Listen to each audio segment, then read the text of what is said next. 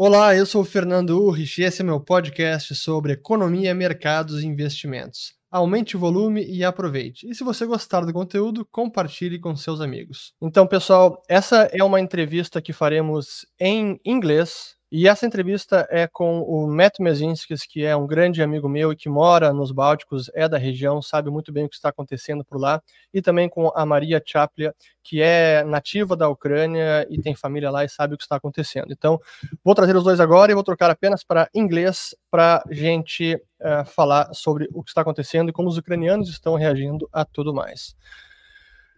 So, Matthew Mezinskis and Maria Chaplia, thank you very much for coming on this uh, on this uh, live stream. It's very important to understand what is happening. So first of all, just I want to uh, say my gratitude for both of you to coming on the show. Thank you, Fernando. It's good to be uh, with you. Not good under these uh, circumstances, though. Very important topic, and I'm very glad that we are talking with uh, Maria today. Thank you very much for having me on. Thank you. And so, uh, as I, as I was telling my Portuguese-speaking audience, we're gonna have the subtitles after we do this uh, live stream. Uh, Matthew is already a, a common uh, interviewer with me here on the channel, so people already knows him. And but I wanna first have you, Maria, introduce yourself so people understand what's your background. Since you are a native of Ukraine, you know the region, you have friends, you have family there. So I want to first have to get to know a little bit of your background uh, so people can understand what is happening as well.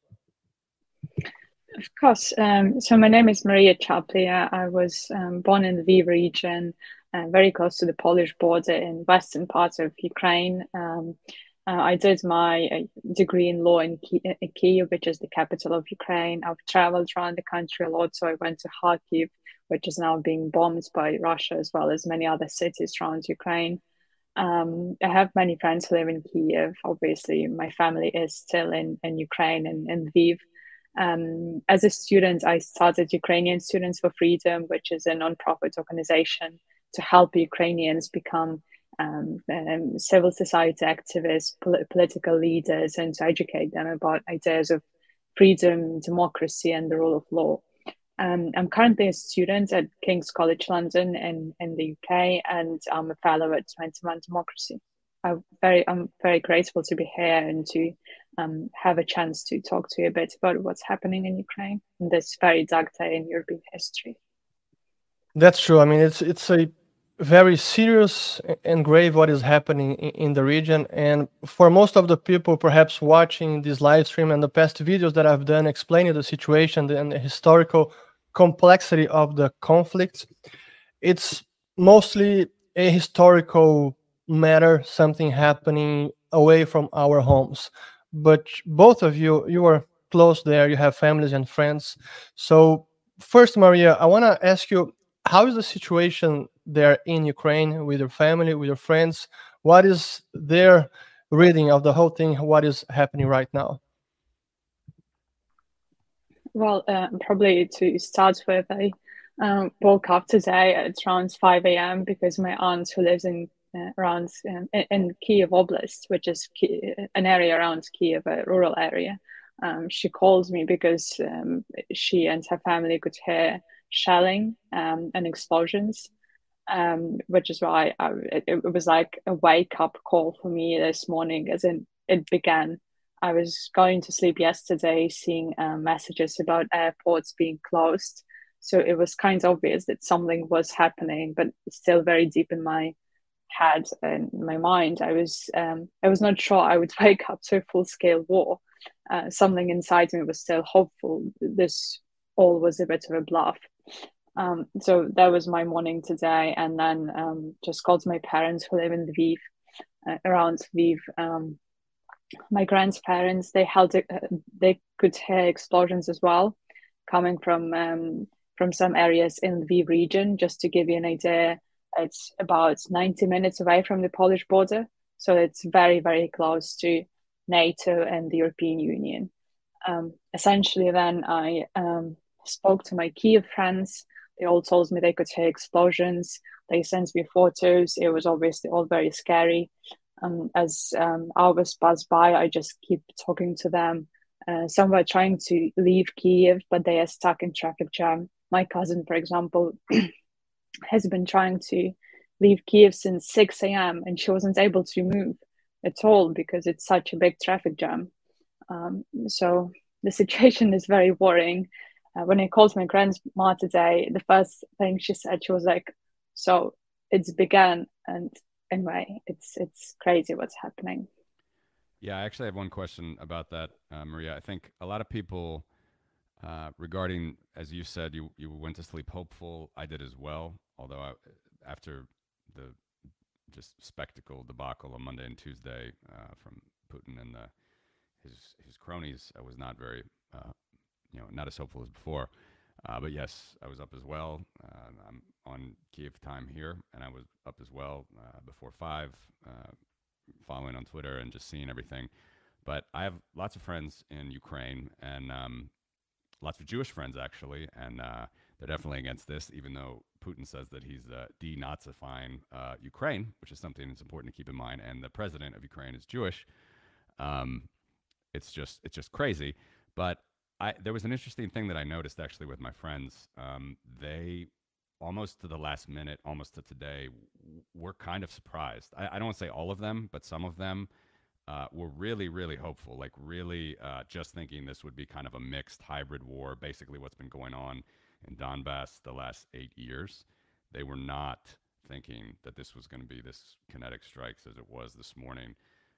Up until this morning, they were thinking that. So they were surprised, just like others. Uh, you know, everyone was surprised during these traffic jams what was the sense in the media going up to this that they were so hopeful? Um, was it just sort of the vibe from the politicians, or just people didn't want to believe that their Russian brethren could have intervened in this way? Why was it that everyone was, you know, kind of surprised? Um, so I think it's generally because people couldn't believe that a conflict like this is possible in the center of Europe and in the 21st century. Everyone has kind of moved on after World War II.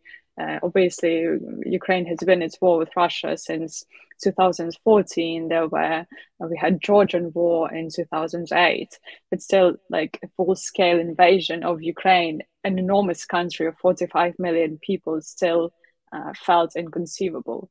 Um, I don't want to defend Ukrainian politicians and being very, very not to say cautious, but they were kind of down, downplaying the risk, which is to an extent understandable because if they told people just like we're going to be invaded in 48 hours, everyone would just go start panicking, go crazy, and the whole system would just fall apart. Um, so I also think one element of skepticism was also that um, President Biden and Western intelligence they just kept saying some specific dates uh, when this big invasion would happen. And then it didn't happen that day. I remember I had this feeling, I remember whatever day that was out of very many. But I was like, 16. okay, it didn't happen. Yeah, so I can kind I, it kind of made me feel relaxed, which was very naive and preemptive. Um, but I think there was a feeling among many people. I remember I saw an article yesterday in um, Newsweek saying that um, the invasion of Kiev would happen within 48 hours. And I was sending this to my aunt, and she's like, Yeah, you know, half of me is convinced it's going to happen, but half of me is still very skeptical. But then once people could hear explosions, no one is, um, everyone's certain it is um, a full scale war, obviously, everywhere across Ukraine. And I think uh, for me personally, the element was surprise was also that no one expected it also to be Western Ukraine. I remember I was speaking to my friends and they were like, yeah, even in the worst case scenario, they're not going to try to go to Western Ukraine. It's so close to Poland. They yeah. will stop uh, by Kiev. Well, they didn't. So that was a very big element of surprise, I think. Uh, this is uh, this is also something that I think it's surprising everyone that it's not only an, a military operation in the Donbas region, as Putin initially said, but it's it's a full-scale invasion. At least this morning it was from from three different fronts: from the north, Belarus, from the eastern, and then also from Crimea. So, what is the the reading now of the immediate goals of Russia? Is it to really topple Zelensky government, and then what? Install a, a puppet and occupy the country for? I mean, what is the immediate goals that you guys think is going to be right now? Um, so I think, well, according to what the Russians are trying to achieve, they're trying to denazify Ukraine and to achieve demilitarization of Ukraine. So essentially, this means they're not going to stop because what do you mean to Russia, to, to Russia and President Putin, which he made very, very clear in his speech on uh, Monday. Basically, all Ukrainians are Nazis because we believe in freedom, democracy, and we we are going to fight for our country and for our freedom. Uh, so they're just not going to stop. I think the um, I think the immediate goals on the ground is to take over key cities such as Kharkiv, um, looks like Kiev, Kiev as well at the moment, um, and to get um, water to Crimea. Um, so that seems to be the key main target at the moment, and to create more panic and disruption in other parts of Ukraine. Can you describe a little bit more about uh, what your family and friends are going through at the moment? What uh, what are their plans? Are they going west? Um, are you having some members take up, uh, family members or friends take up arms? What is uh, it looking like in your immediate circle in Ukraine? Um, so essentially, um, my dad has been conscripted because he's an officer in reserve uh, but since he has heart problems, which is which makes him not very fit to go to war, but he's still conscripted. So my family, all of them, are stuck in in Western Ukraine, waiting to see if he's expected to go, or maybe because of his heart problems, he will be um, able to stay with them. We don't know yet. It's um, very stressful, very concerning. I was just on the phone with them a few minutes ago, asking them the scariest question in my life as in uh, uh, i was telling my mom what should happen that you i also have a sister then you and my sister decide to go to poland and dad will stay like is it after they take over Ki- kiev because it means they will move west or what do we do um, i still can't get my head over all this and the fact that i have to ask my parents such questions but that's the situation in my family at the moment. And with my friends, it's um, yeah, they're just trying to either find sh- uh, uh, to go to the underground or potentially go to Poland. And what is Zelensky's government saying, and also the military uh, generals? Uh, because from the footage we've seen so far, it seems there's not much resistance from Ukrainian forces, at least not as of this morning, as I could see. Is that the case, or is, or can we anticipate a a more fierce resistance and even, I mean, combat on the ground, like in the capital of Kiev? Um, um, from the information I'm getting, it looks like the Ukrainian forces are actually fighting off Russians very successfully. Uh, there is yeah, a number of wins. Planes, right? Yeah, yeah, I've seen the, the, the Air Force. True. Yeah, uh, obviously, um, Ukrainian forces are uncomparable to the Russians. Uh, Russians obviously have much, much bigger army, um, but Ukrainians have been doing well so far. I was reading them about them regaining some of the cities, about them uh, obviously stri- striking some planes, I think, as well. So I think Ukrainian army is just doing amazing. Um, I've seen Russia is, has been suffering very many human losses. So I think Ukrainian army is uh, what keeps many Ukrainians safe at the moment. Matthew, feel free to, to jump in at, at any time. Yeah. Um, so obviously, this is uh, extremely heart wrenching for anybody in the region. Uh, we've uh, been warning about this. I mean, we're not too political on our show. We've uh, usually talked about, you know, preserving your wealth and buying Bitcoin, which uh, you know is showing its um, its value here. If you need to go and you need to take assets, but that's kind of a different story at this moment. We're talking about, you know, human lives here and human rights and dignity in uh, in Eastern Europe. So. Um, one of the things that I wanted to do, we'll uh, we'll put some links right here in the uh, in the show notes in the, in the description uh, for some ways that you can donate to uh, to the resistance to Ukraine. Uh, there's one um, that uh, a lot of friends of mine they know it's been active for eight years in the Donbass. Like the money is definitely going there. A couple other ones as well, but um, yeah, I mean, Maria, like, is there anything that you know? I know you're in London right now. Is there any? Is there any thing that you know from the people you're talking to abroad? What they can do to help besides you know donations or what do you have in mind about supporting Ukraine right now?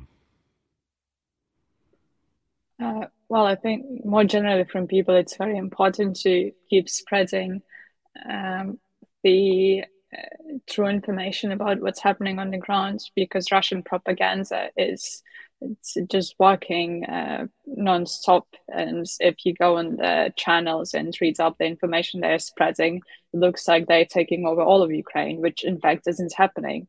But also creates this narrative of um, ukraine being weak ukraine surrendering. They've had many messages about supposedly Ukrainian soldiers surrendering and escaping, which doesn't happen. It's Russians who are the ones who, throughout their history, have always been uh, fleeing from fighting, not Russia, not not Ukrainians. Um, so I think that's a very important aspect of that. Um, what I also, uh, it's very exciting to see many people gathering in the main streets of their cities around the world. There was rally in uh, rally in London today um, by Downing Street. Um, in, in central London. It's very exciting as well because thousands can come and they can have some impact. Especially, I think what's going to be very important is that the West actually shows um, some actual support in the sense that for years it's been uh, we are deeply concerned about Russian Russian actions towards Ukraine, um, and then um, we also know that yes, they gave us weapons, but the war has been going on since 5 a.m. in the morning and there is still no sanctions. Like insane. Russians are going to take over Kiev and there's going to be no sanctions. Uh, but the more geopolitical consequences of that is China considering taking over Taiwan, as we know.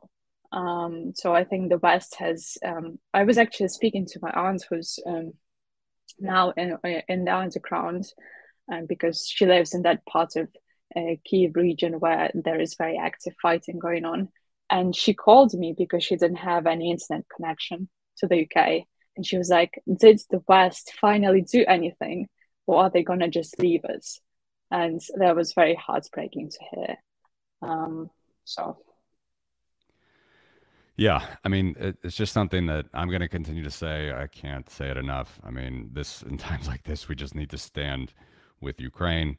Uh, there's a lot of people, maybe in Fernando's audience. Um, I know in our audience, Americans, uh, classical liberals, libertarians, people that love liberty and freedom, uh, that might have a U.S. background as well. Um, you know, you may be completely disillusioned with U.S. foreign policy, with the way that things have gone, uh, various wars uh, that the U.S. has intertwined themselves with. But uh, in this case, we are talking about a country that is right on the borders of NATO, and people argue about NATO. Well, it's precisely for this reason why NATO exists. It's very unfortunate that Ukraine was never granted access into NATO. Uh, that's another topic we don't need to really go all into in this uh, into this show, but uh, at the end of the day, that means that Ukraine is basically fighting on their own, except for the weapons that are sent there from partners. Uh, as you said, uh, sanctions are that were very low. There were a lot announced this morning. Uh, they're not enacted yet, as far as I understand. They need to enact more. I just saw a tweet from Zelensky calling for a no-fly zone. I mean, it is really wild and unnerving and disheartening. I mean, I'm right there with you on the border of uh, of uh, Belarus and Ukraine. I'm not in Ukraine. Uh, I'm in a NATO country, but it is extremely unnerving. This is the first time this has happened, you know, in Europe in you know 80 years, and it's very very uh, unnerving that this um, just insane leaders is doing this to these people. You know, I have a new baby girl.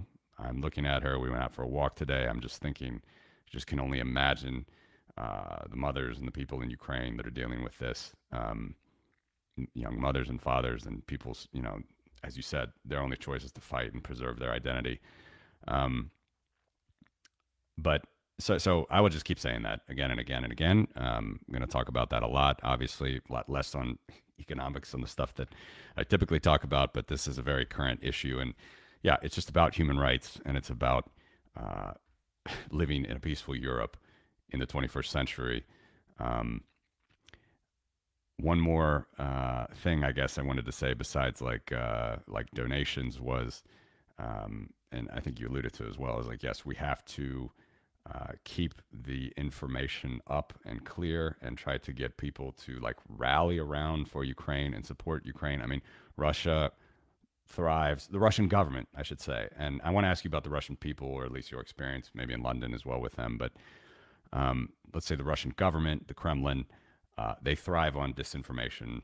They said uh, for all of these months, and really this started in April of 2021, but for all of these months in November, December, uh, they said they have no plans to t- attack Ukraine. It's obvious that that's not true. It's obvious that Putin has a plan. He's 12 steps ahead of any Western leader who is just talking tough, as you say, but not really doing anything. So uh, people just have to be aware that this, like we've said this again and again. I say it again and again when I talk about Putin. Um, we're talking about the Russian government here. We're talking about a corrupt kleptocracy. Like you cannot trust them. If you need any more reasons to not trust them, uh, then you know you're just not living on this planet. And we really, really need to support people in Ukraine, uh, not only for Ukrainians but for what might happen after. Um, again, this is not we're not talking about warmongering here. Again, if you're disillusioned with United States foreign policy or UK foreign policy wherever you are, it's just it's not what we're talking about here. We're talking about human rights and dignity and families and children. Uh, for basically a crazy man's vision of how Ukraine uh, he thinks you know should look or be ruled.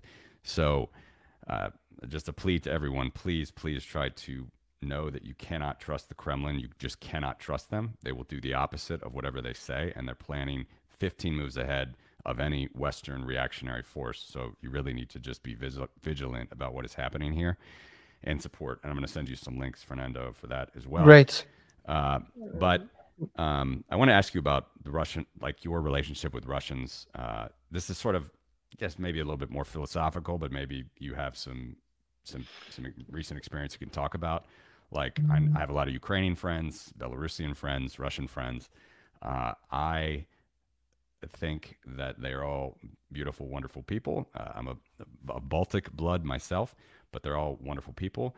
People really conflate them and confuse them, though, with their leaders, particularly Putin and Lukashenko. They are very, very corrupt, awful, tyrannical, dictatorial autocracies in here in Europe in the 21st century. So, what do you think about it? Like, do you have any experience from you know your in London? What is the average Russian thinking here about what's happening? Is there a way that we can get Russians involved on the side of Ukraine to really stop this? Is there any chance of that? Um, any any thoughts there? Um, that's a very good question. So um, I do have some Russian friends who live uh, in London. I know some Russians who used to live in Kiev. Um, um I had actually a Russian today who's also a student at King's College text me and say that she's very sorry for what the government is doing, and she wanted to go to a rally in uh, central London to protest the actions of Putin. Um, and then recently, I was also um, attending a lecture um, by a professor at the LSE uh, London School of Economics, who's also Russian, and he was making such interesting points about the fall of the USSR. Um, and he felt so guilty when I said, "I'm a, I'm, I'm Ukrainian. I'm here," and because he knew the war would come up in a conversation, he was like, "I'm not sure if I have a right to answer your question." Um, he felt such deep shame for his country for for doing what it is doing at the moment. So there is this group of Russians who I think they are very ashamed actually of being Russians.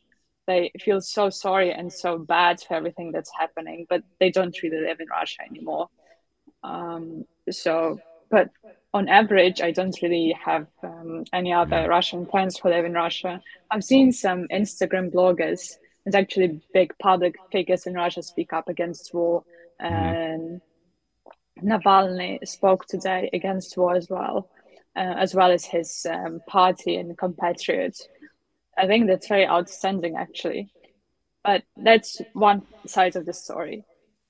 On the opposite, because because of the conflict, emotionally, I'm so so so biased against Russians, and I think there is um, not to say bias is probably not the best way to put it, but just because I still feel like there was a chance for them to prevent it. Mm-hmm. I know protesting in Russia is very dangerous. Uh, I understand how dangerous it is because many Russian um, freedom fighters normally would go to Ukraine and live in mm-hmm. Ukraine. Uh, but I still think there is a better responsibility of uh, complacency with Putin's actions and what's happening now in Ukraine. That probably applies to average Russian voter. And and what about within Ukraine? Because as by as per Putin's propaganda and all the Russian TV, they are portraying this as a provocation by Ukraine in the eastern region, in the new independent republics, and this is a mostly Russian speaking people, ethnic people, like in Crimea. What is the situation there, the, the public opinion? Do you also have friends there? Or is it really a pro Russia region, or that's not entirely true? Um, so that's not entirely true. Um, I mean, um, it's very important to distinguish, especially when, when we talk about Ukraine, between people who speak Russian language and people who are actually pro Russia in Ukraine, I after the Revolution of Dignity in 2014, the um, the nation has become very very united against Russia and everything Russian. So the population isn't in favor of Ukraine being under in Russia's area of influence or becoming part of Russia's USSR again. Um, in those regions, the situation was a bit more complex when we talk about eastern regions at that time um, it was a bit more complex um, potentially also because ukraine is an independent country it became independent in, in um, 1991 and it was still struggling to incorporate all the regions. Ukraine is very big so it's very difficult obviously obviously take years to bring all the regions together under the same flag especially since um, when we talk about Donetsk and Luhansk, they used to be part of Russia for, for, for centuries. Um, after the war broke up, um, and they figured that Russians, who are Russians in this story and who are Ukrainians, and what the Ukrainian um, society was doing to them, and how it helped them to deal with the conflict, because Ukraine has been uh, accommodating quite a big number of refugees from those eastern regions and they come to Ukraine to to what is Ukraine to Kiev to Western Ukraine, and they are welcomed, and the government gives them everything. While in Russia they're being poor, um, and they're being killed, persecuted, and to be fair, they're being led by people who are I don't know they would be much better off as leaders of some criminal gang if you listen to what they're talking about than like politicians of those national republics. Yeah, that's an interesting point. It's actually very similar to how it was um, regarding sort of Russian support from Russians in Ukraine, Russian support from Russians that were in Latvia, Estonia.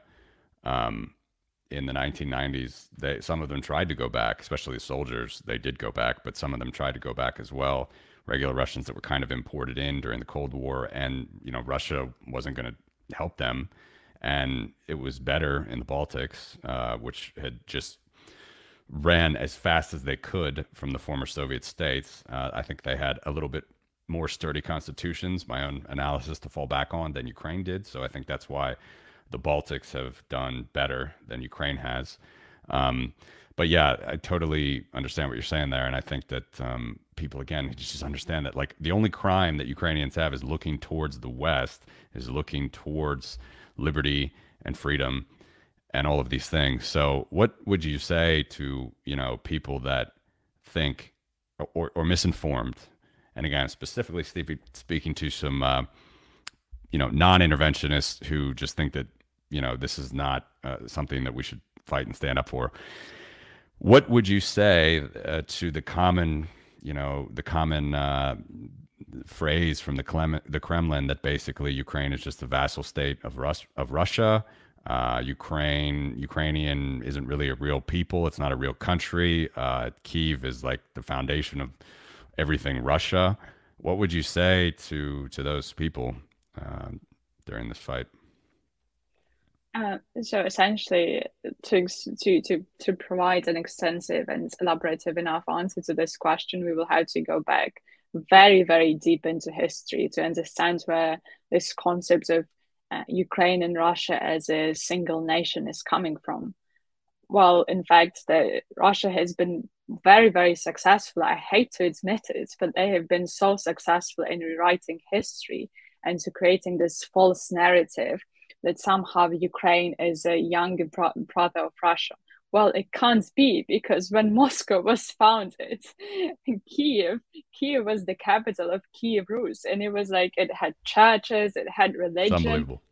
I mean, Ukrainians brought Christianity to Russians, and it's it's just insane what they're trying to claim when they when they talk about this brotherhood. And I mean, throughout Ukrainian history, Ukrainians have always been fighting Russians you have Cossacks who have been continuously fighting Russians, and then Russians faked um, a document in the 17th century which kind of says that Ukrainians stranded, and no one knows where this document is. Still, it's a mystery. How come Ukrainians stranded, but we have no idea where this document is? Well, obviously, because Russia fabricated it and the real document was burned somewhere.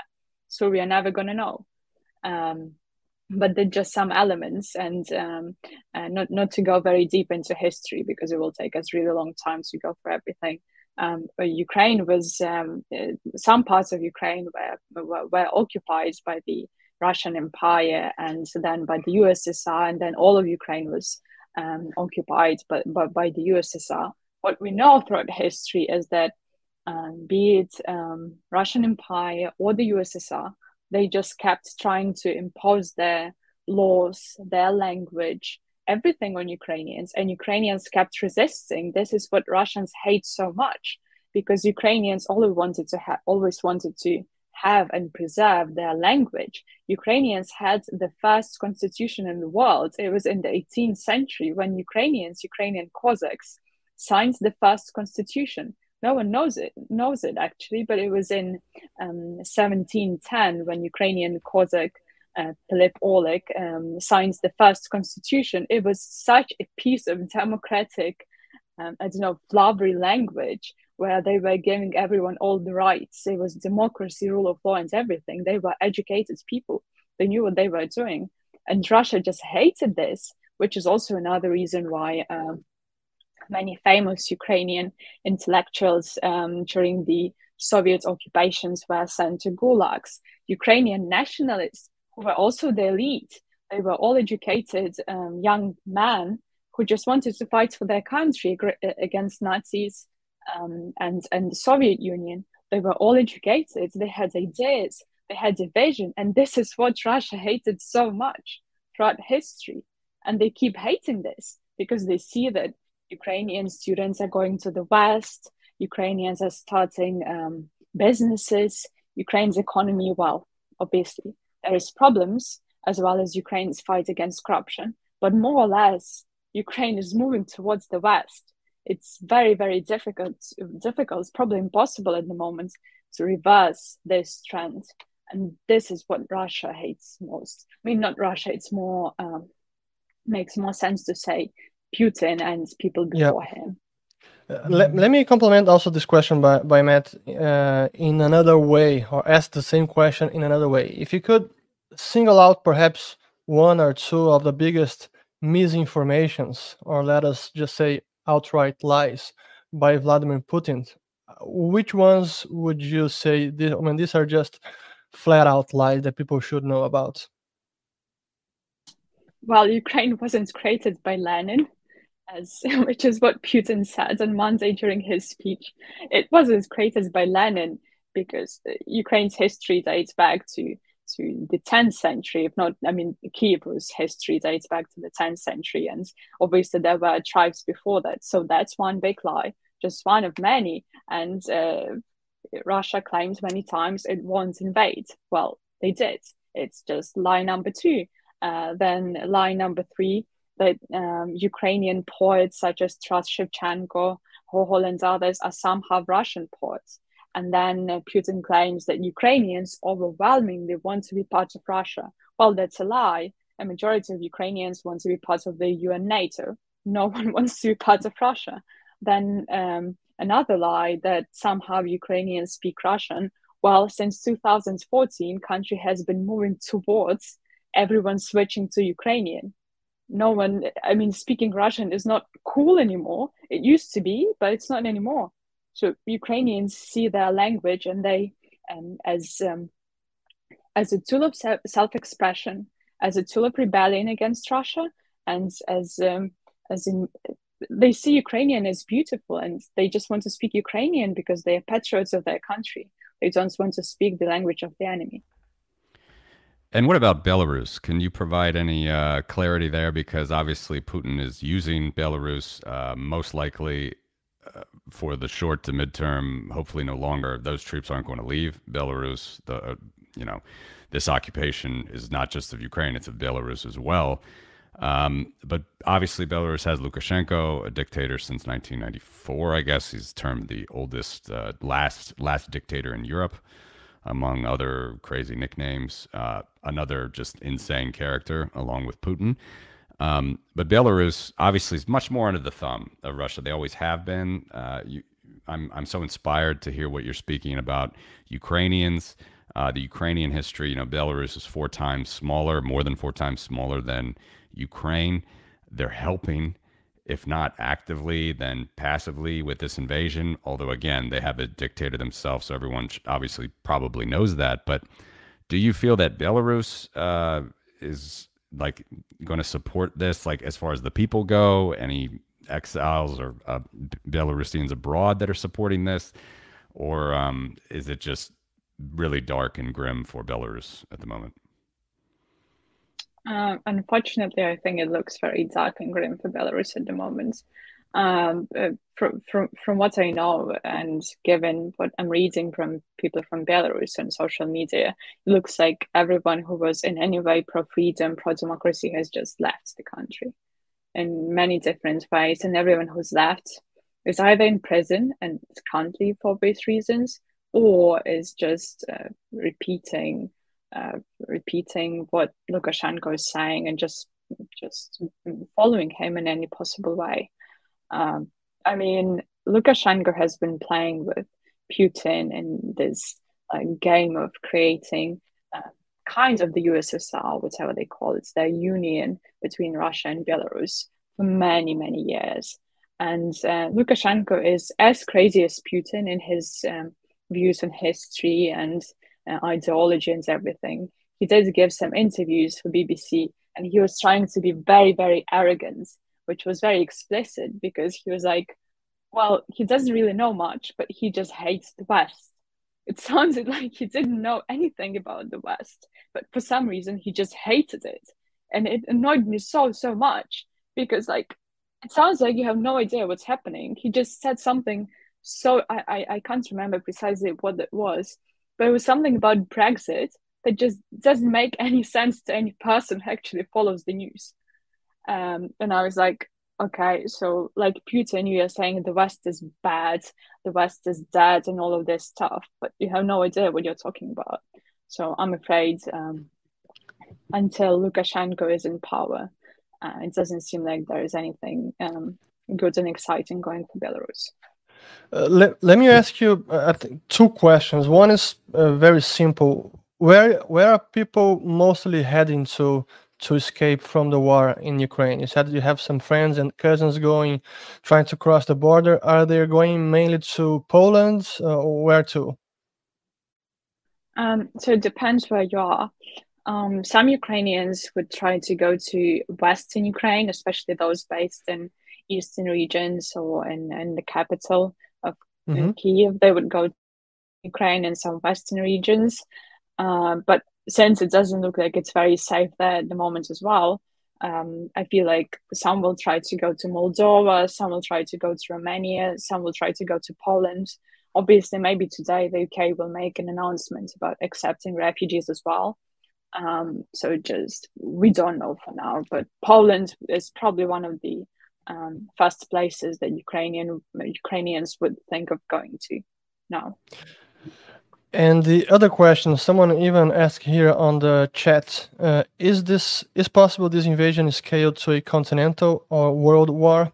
And I, I want to complement this question with the following: Is by reading Putin's statements and his list of demands, uh, one of them is not only preventing Ukraine from joining NATO and preventing further expansion of the alliance, mm-hmm. but also rolling back all the military infrastructure installed mm-hmm. in the Baltics uh, or in the NATO expanded countries after 1997. So he wants to roll back back to 1997. And I also want to ask this to, to Matthew. Uh, do you think after Ukraine, he might make a move to other countries somehow? Feel free, whoever let, wants to, let to answer first. first. Okay. Um, so it's a very scary thing to think about, obviously. Um, so my worry is I is that um, given that we've seen explosions so very close to Poland, uh, it's getting really, really close to NATO. And then we also know from Putin's speeches that the Baltics should have never joined the EU. They should have never joined NATO. Poland as well, because Poland should be in his area of influence. So I think he just wants to grab as much of Europe as he can. And that's also another case for sanctions and for helping Ukraine with weapons and everything the West can actually do. And is that if we show appeasement now, he's just going to keep going further and further. And then where do we stop? There is now um, also a lot of worry in Poland that NATO can actually abandon them as well to prevent the big world war. Um, so I think um, there is a lot of fears there, but I, I just don't know what to say to that question more. Yeah. The, the only one that really knows what the game plan is, and there are many, many scenarios, is uh, is the big insane man, Vladimir himself. But um, the the immediate it's it's fairly clear to me, and I think the world that his immediate concern right now is dealing with his Slavic uh, Ukrainian question, and he's going to solve it. As I saw quoted on the news today, the Kremlin said until it is, uh, he's going to stay there until it is finished which is a very, very dark and dangerous, grim thing to say. And it's why we need to continue to support Ukraine best we can through donations, through weapons from partners, any way we can. If I'm, I'm seeing on Twitter, journalists are going to go to Ukraine right now. People are going, very brave people. I saw uh, that Ukrainians that had left to Poland, the wives and the children went to Poland, and the men are coming back. And it's a very heartening thing. And as Maria said, Ukrainians are ready to fight. And uh, yeah, this is just this is this is about Ukraine in the immediate term.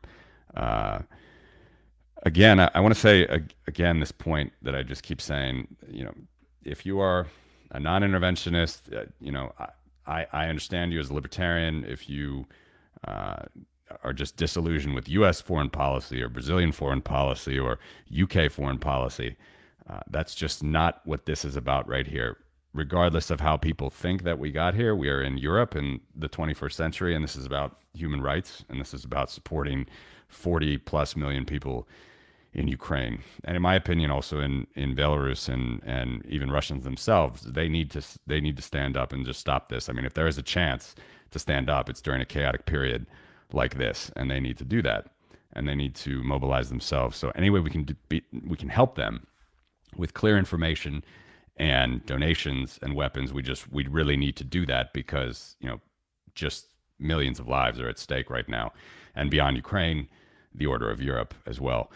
Uh, and I will again kind of maybe repeat what I said earlier about this NATO question. Uh, it's also why me in the Baltics, though I am, uh, you know, between uh, Russia and Belarus on the east Kaliningrad, which is, by the way, has no historical uh, uh, reference or part in the Russian uh, history at all. So if Mr. Putin wants to talk about Russia, he's going to have to work very hard to describe Kaliningrad because that was a German, uh, as a German Prussian uh, city for 800 years.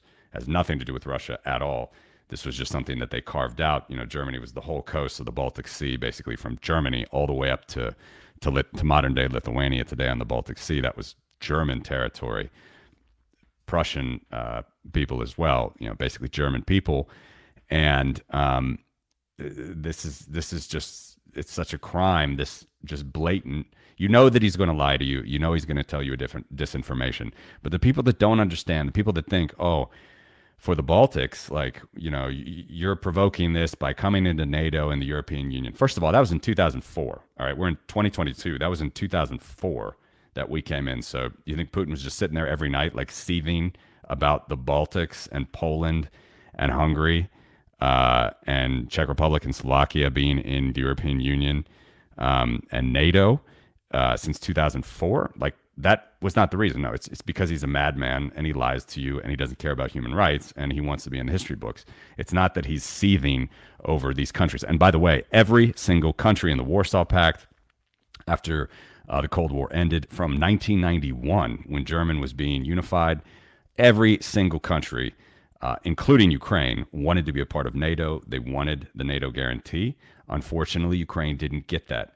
So it's not what did NATO do to cause Putin to be such a bad person? That is not the question that you asked. That's not the Trump question, the Candace Owens type of question that we did this, we in the West. No, we did not at all. This is precisely the reason why it's good that these organizations existed, these post World War II, uh, post Nazi and uh, Stalin era uh, uh treaties happened basically is precisely for the reason for this aggression. And unfortunately for Ukraine, very unfortunately for Ukraine, they do not have that protection. And it's just, it's to me, it's terrifying. It's terrifying to see this country have to fight on its own, except for the help of a toothless UN, which the Security Council is uh, presided over by Russia at the moment, just laughably, which is again was part of Putin's plan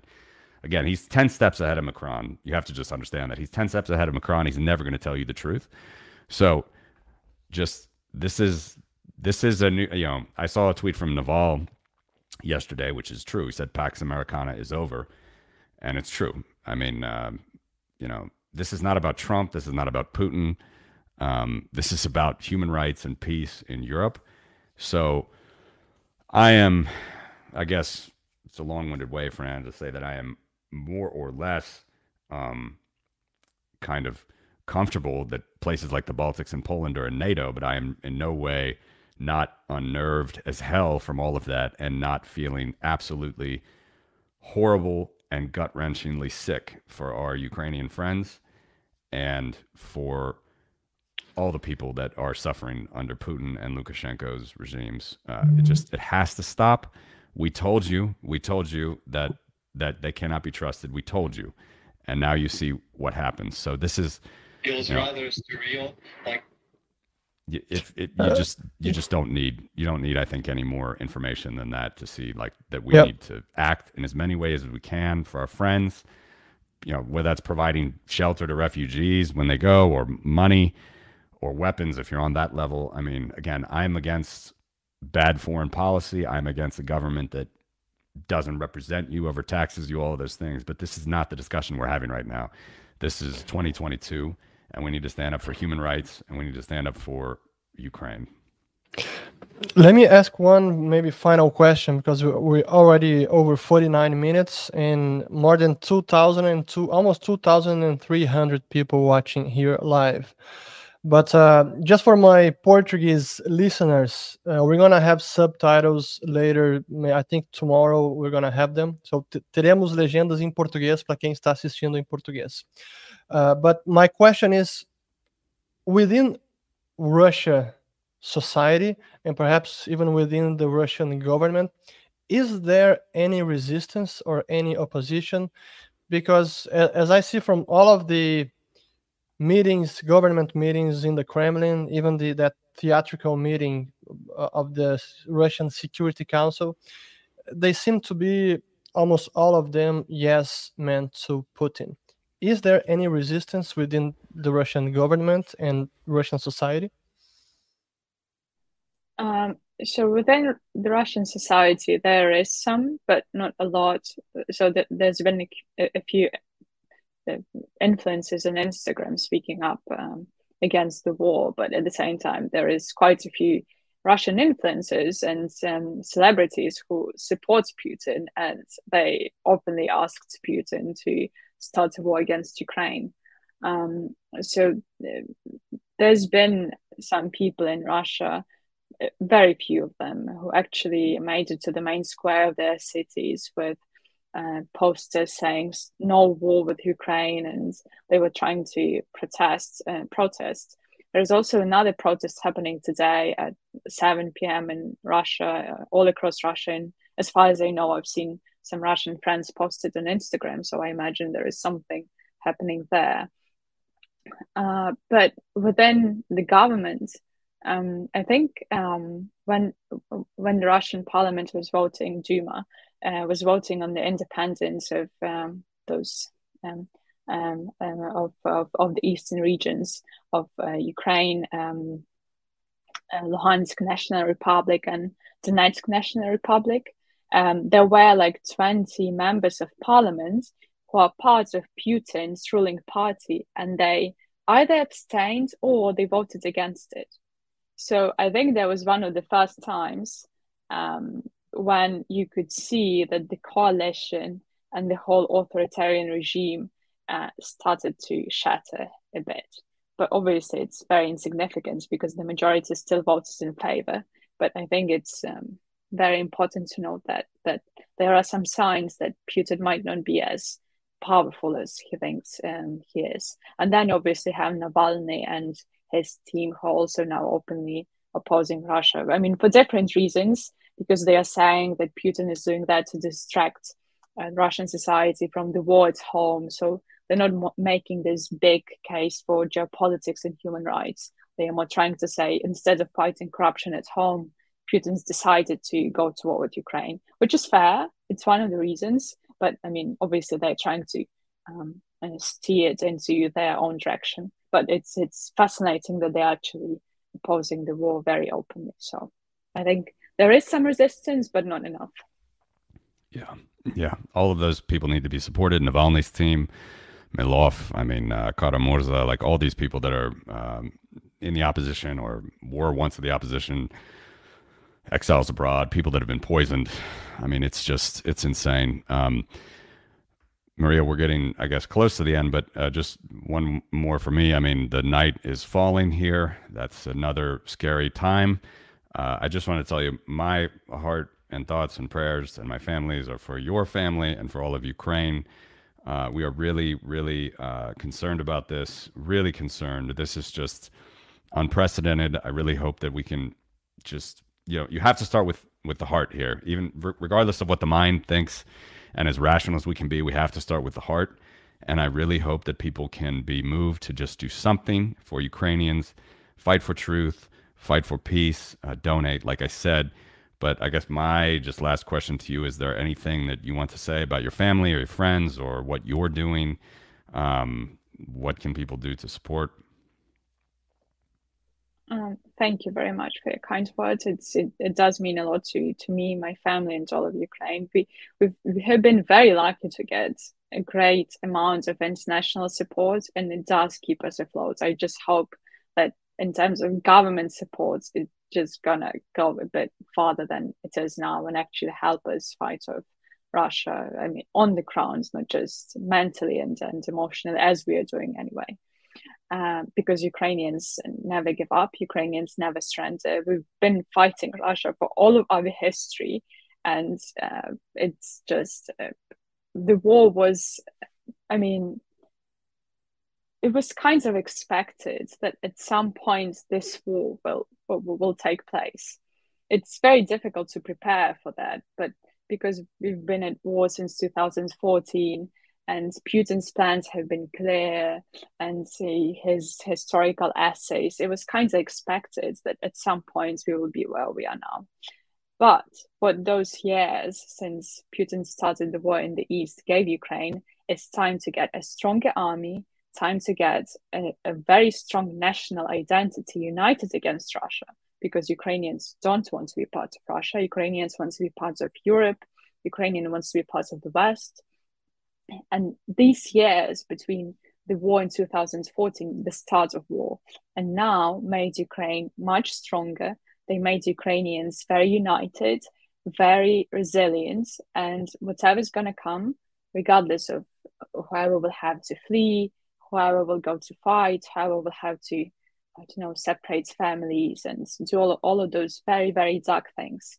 Um, the Ukraine as a country and as a nation is in any way going to prevail. And it would be very, very great if uh, the international community could support us in the way of um, either donating to our military and various emergency causes or raising awareness, either on the ground through protesting or on social media about what's happening in Ukraine. That would be very, very much appreciated. Very good. Uh, thank you very much Matthew, for organizing this interview with Maria. It's important to get the message out.